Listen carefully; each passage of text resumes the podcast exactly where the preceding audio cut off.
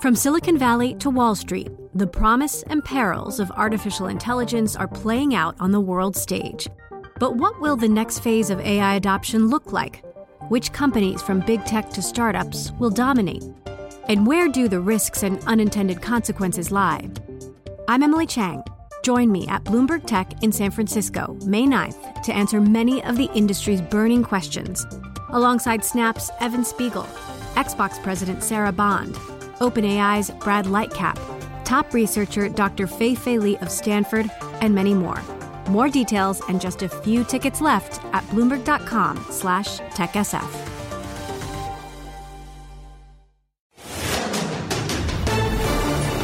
This is Bloomberg Law with June Grosso from Bloomberg Radio. Where are you coming from today? Are you traveling alone today? Both your bags? Yeah. I'm going to take a look inside. I have a package in here. Hey, how are you? Good, how are you? Where are you coming from? Madawaska. What'd you do there? Got anything that might stick me, cut me, poke me, jump out at me? We're used to hearing customs officials' demands to go through our bags at the border, as depicted in the show appropriately named Border Security. But what if they want to scroll through your cell phone or laptop without even a suspicion that you've done something wrong? Well, a new federal appellate court decision says that's perfectly legal. Joining me is former federal prosecutor George Newhouse of Richards Carrington. So, George, there's a border search exception to the Fourth Amendment. Tell us a little about it. So the Fourth Amendment, as you know, generally requires a search warrant and probable cause to justify any incursion into a citizen's privacy.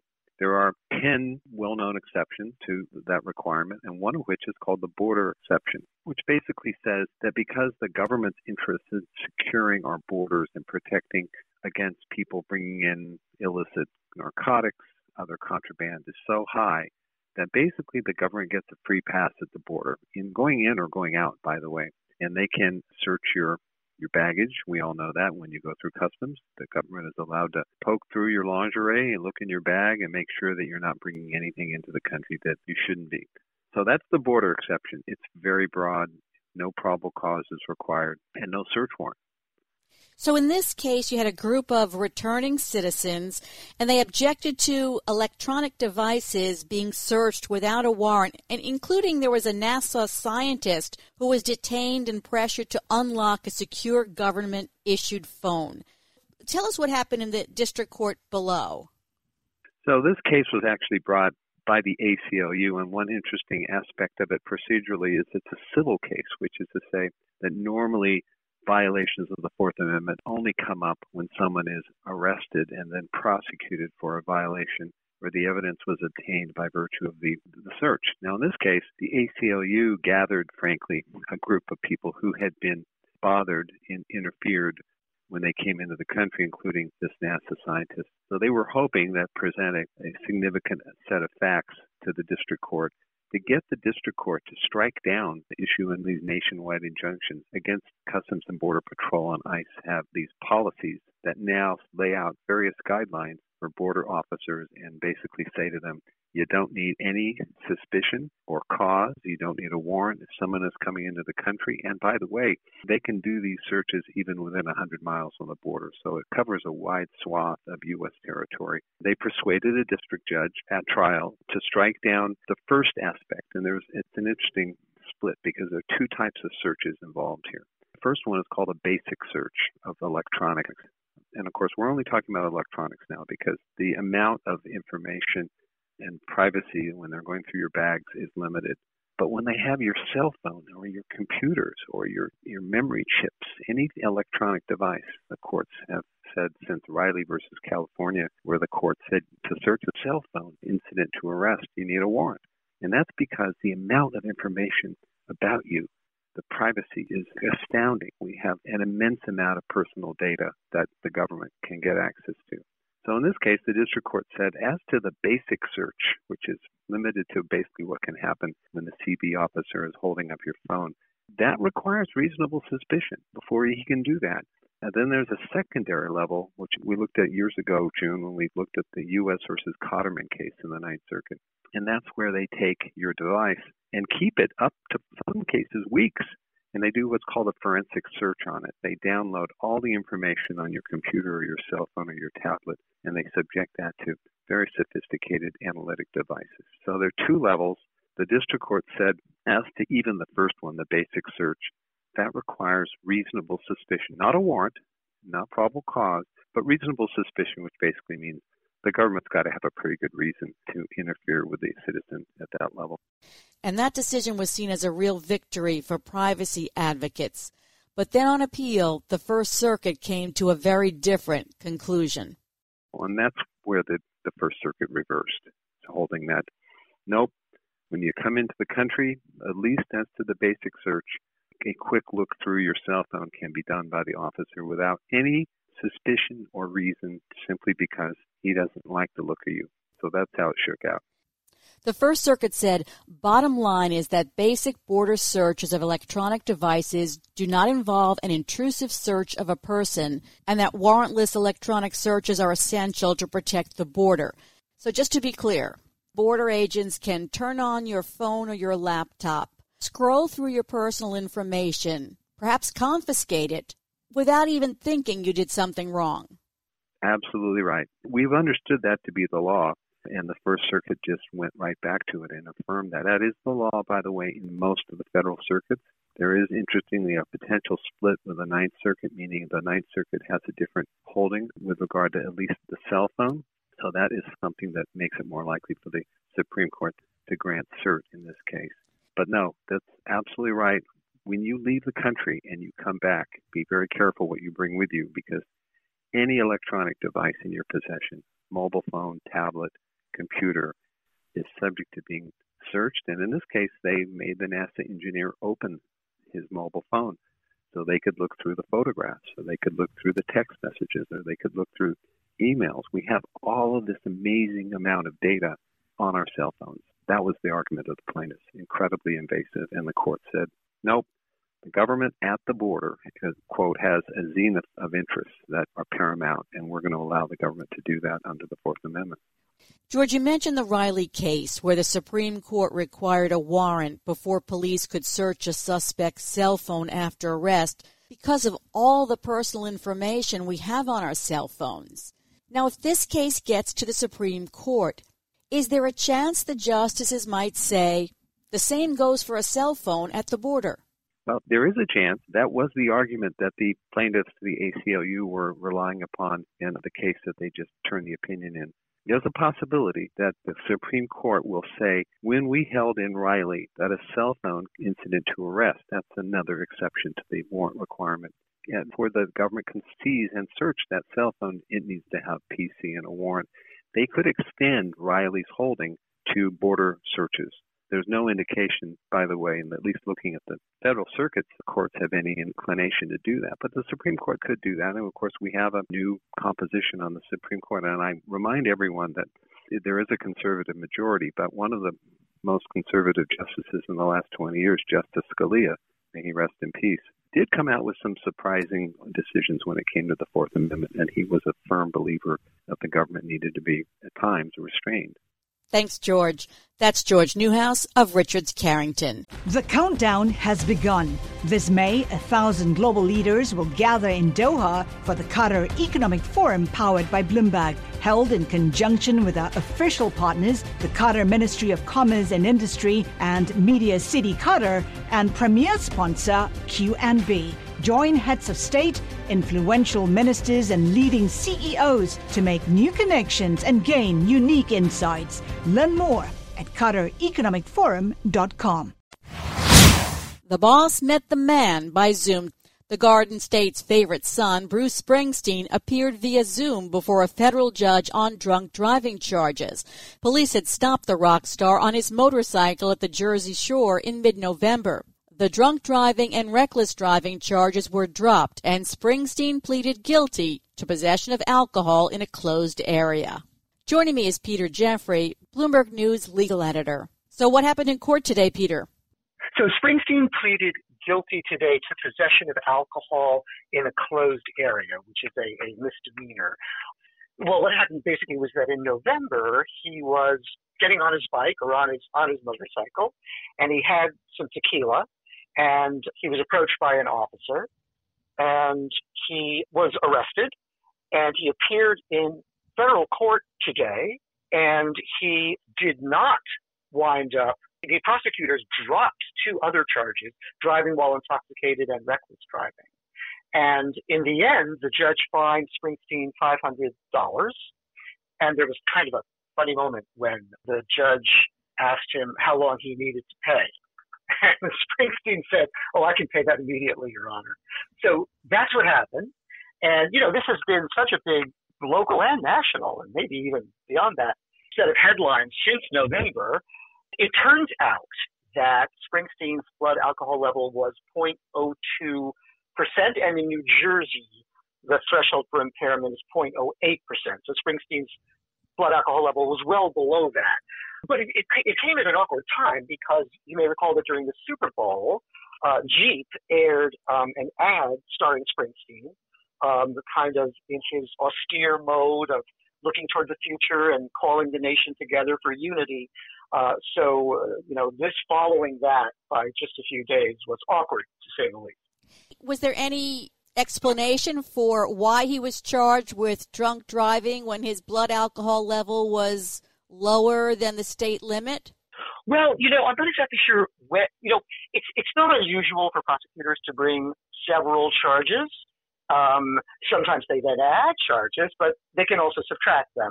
Um, you know, there there was the encounter with Springsteen and the officer uh, involved. The officer on foot patrol sees Springsteen drink a shot of tequila, get on his red and silver Triumph, start the engine, approaches him.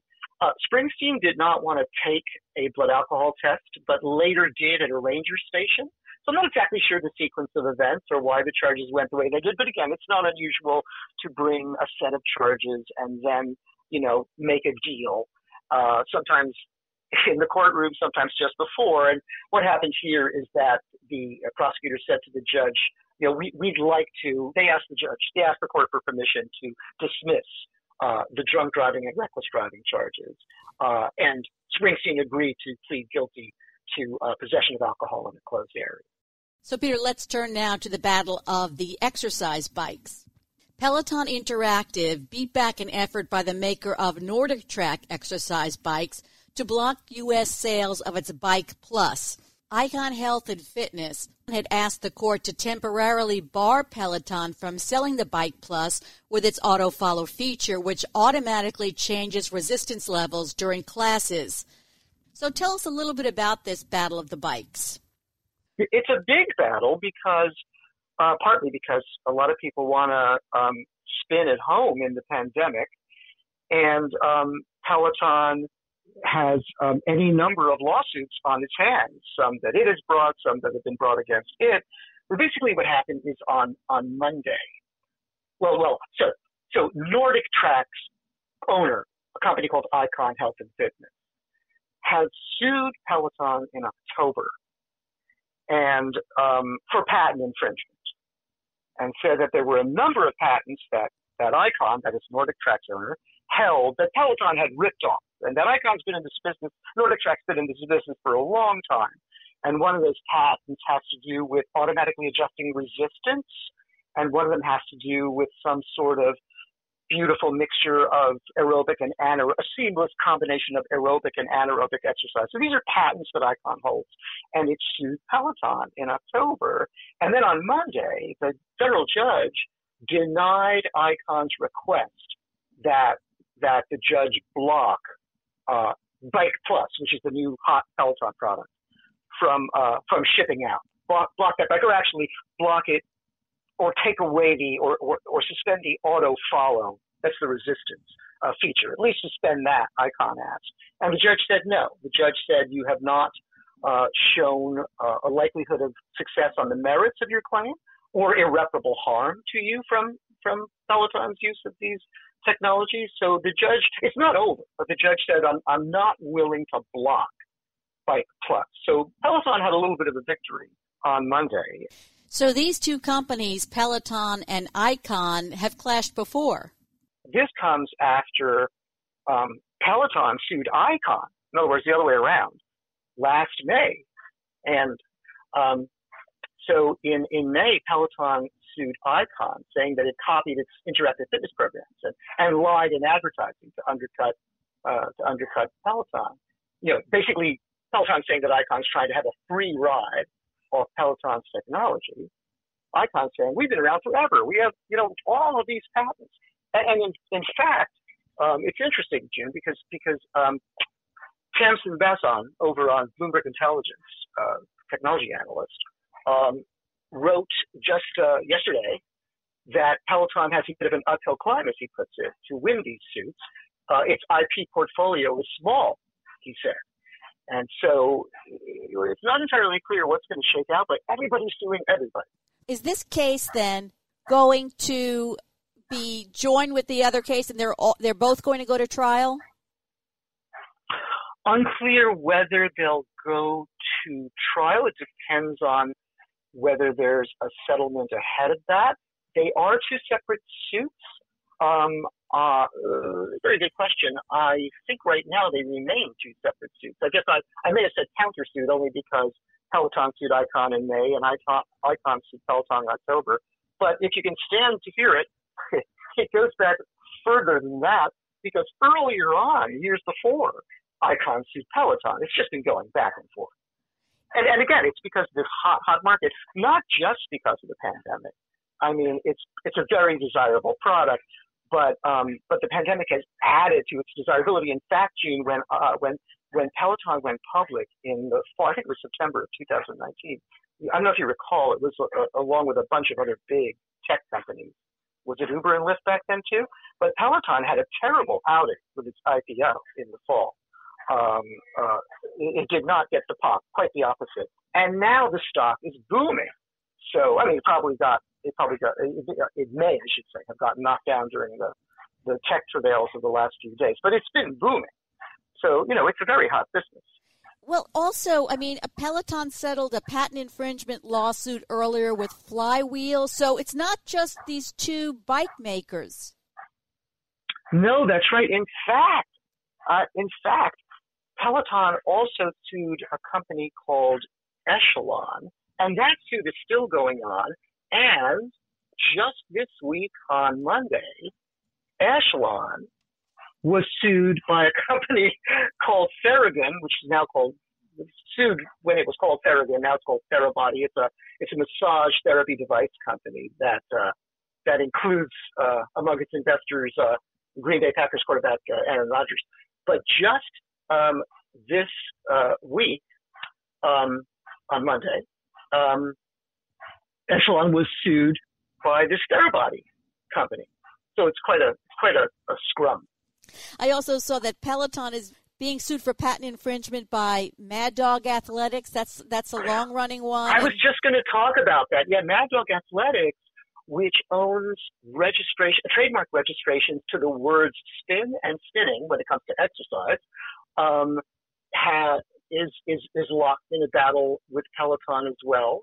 Uh, in the Patent and Trademark Office, so um, it's um, it's really quite it's really quite interesting. And you know, one of the interesting things to you about it is in this litigation, it came to, it came to um, uh, it was revealed that I think I think it's average. I believe it's average is the measure we're talking about here. That the average customer for Icon, again, that's Nordic Tracks maker, sticks with them for nine years, and the average customer for Peloton thirteen years. So you know. If you if you're Icon and you feel like your patent is getting infringed by this giant Peloton, and you lose a customer because of that, you lose that customer for a decade. So that, you know, as they say, the stakes are high. Thanks for being on the Bloomberg Law Show, Peter.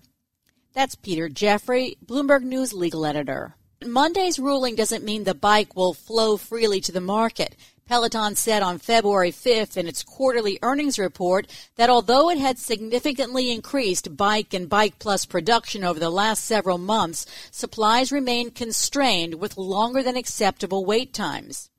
The countdown has begun. This May, a thousand global leaders will gather in Doha for the Qatar Economic Forum powered by Bloomberg, held in conjunction with our official partners, the Qatar Ministry of Commerce and Industry and Media City Qatar, and premier sponsor Q N B. Join heads of state, influential ministers and leading C E Os to make new connections and gain unique insights. Learn more at Qatar Economic Forum dot com.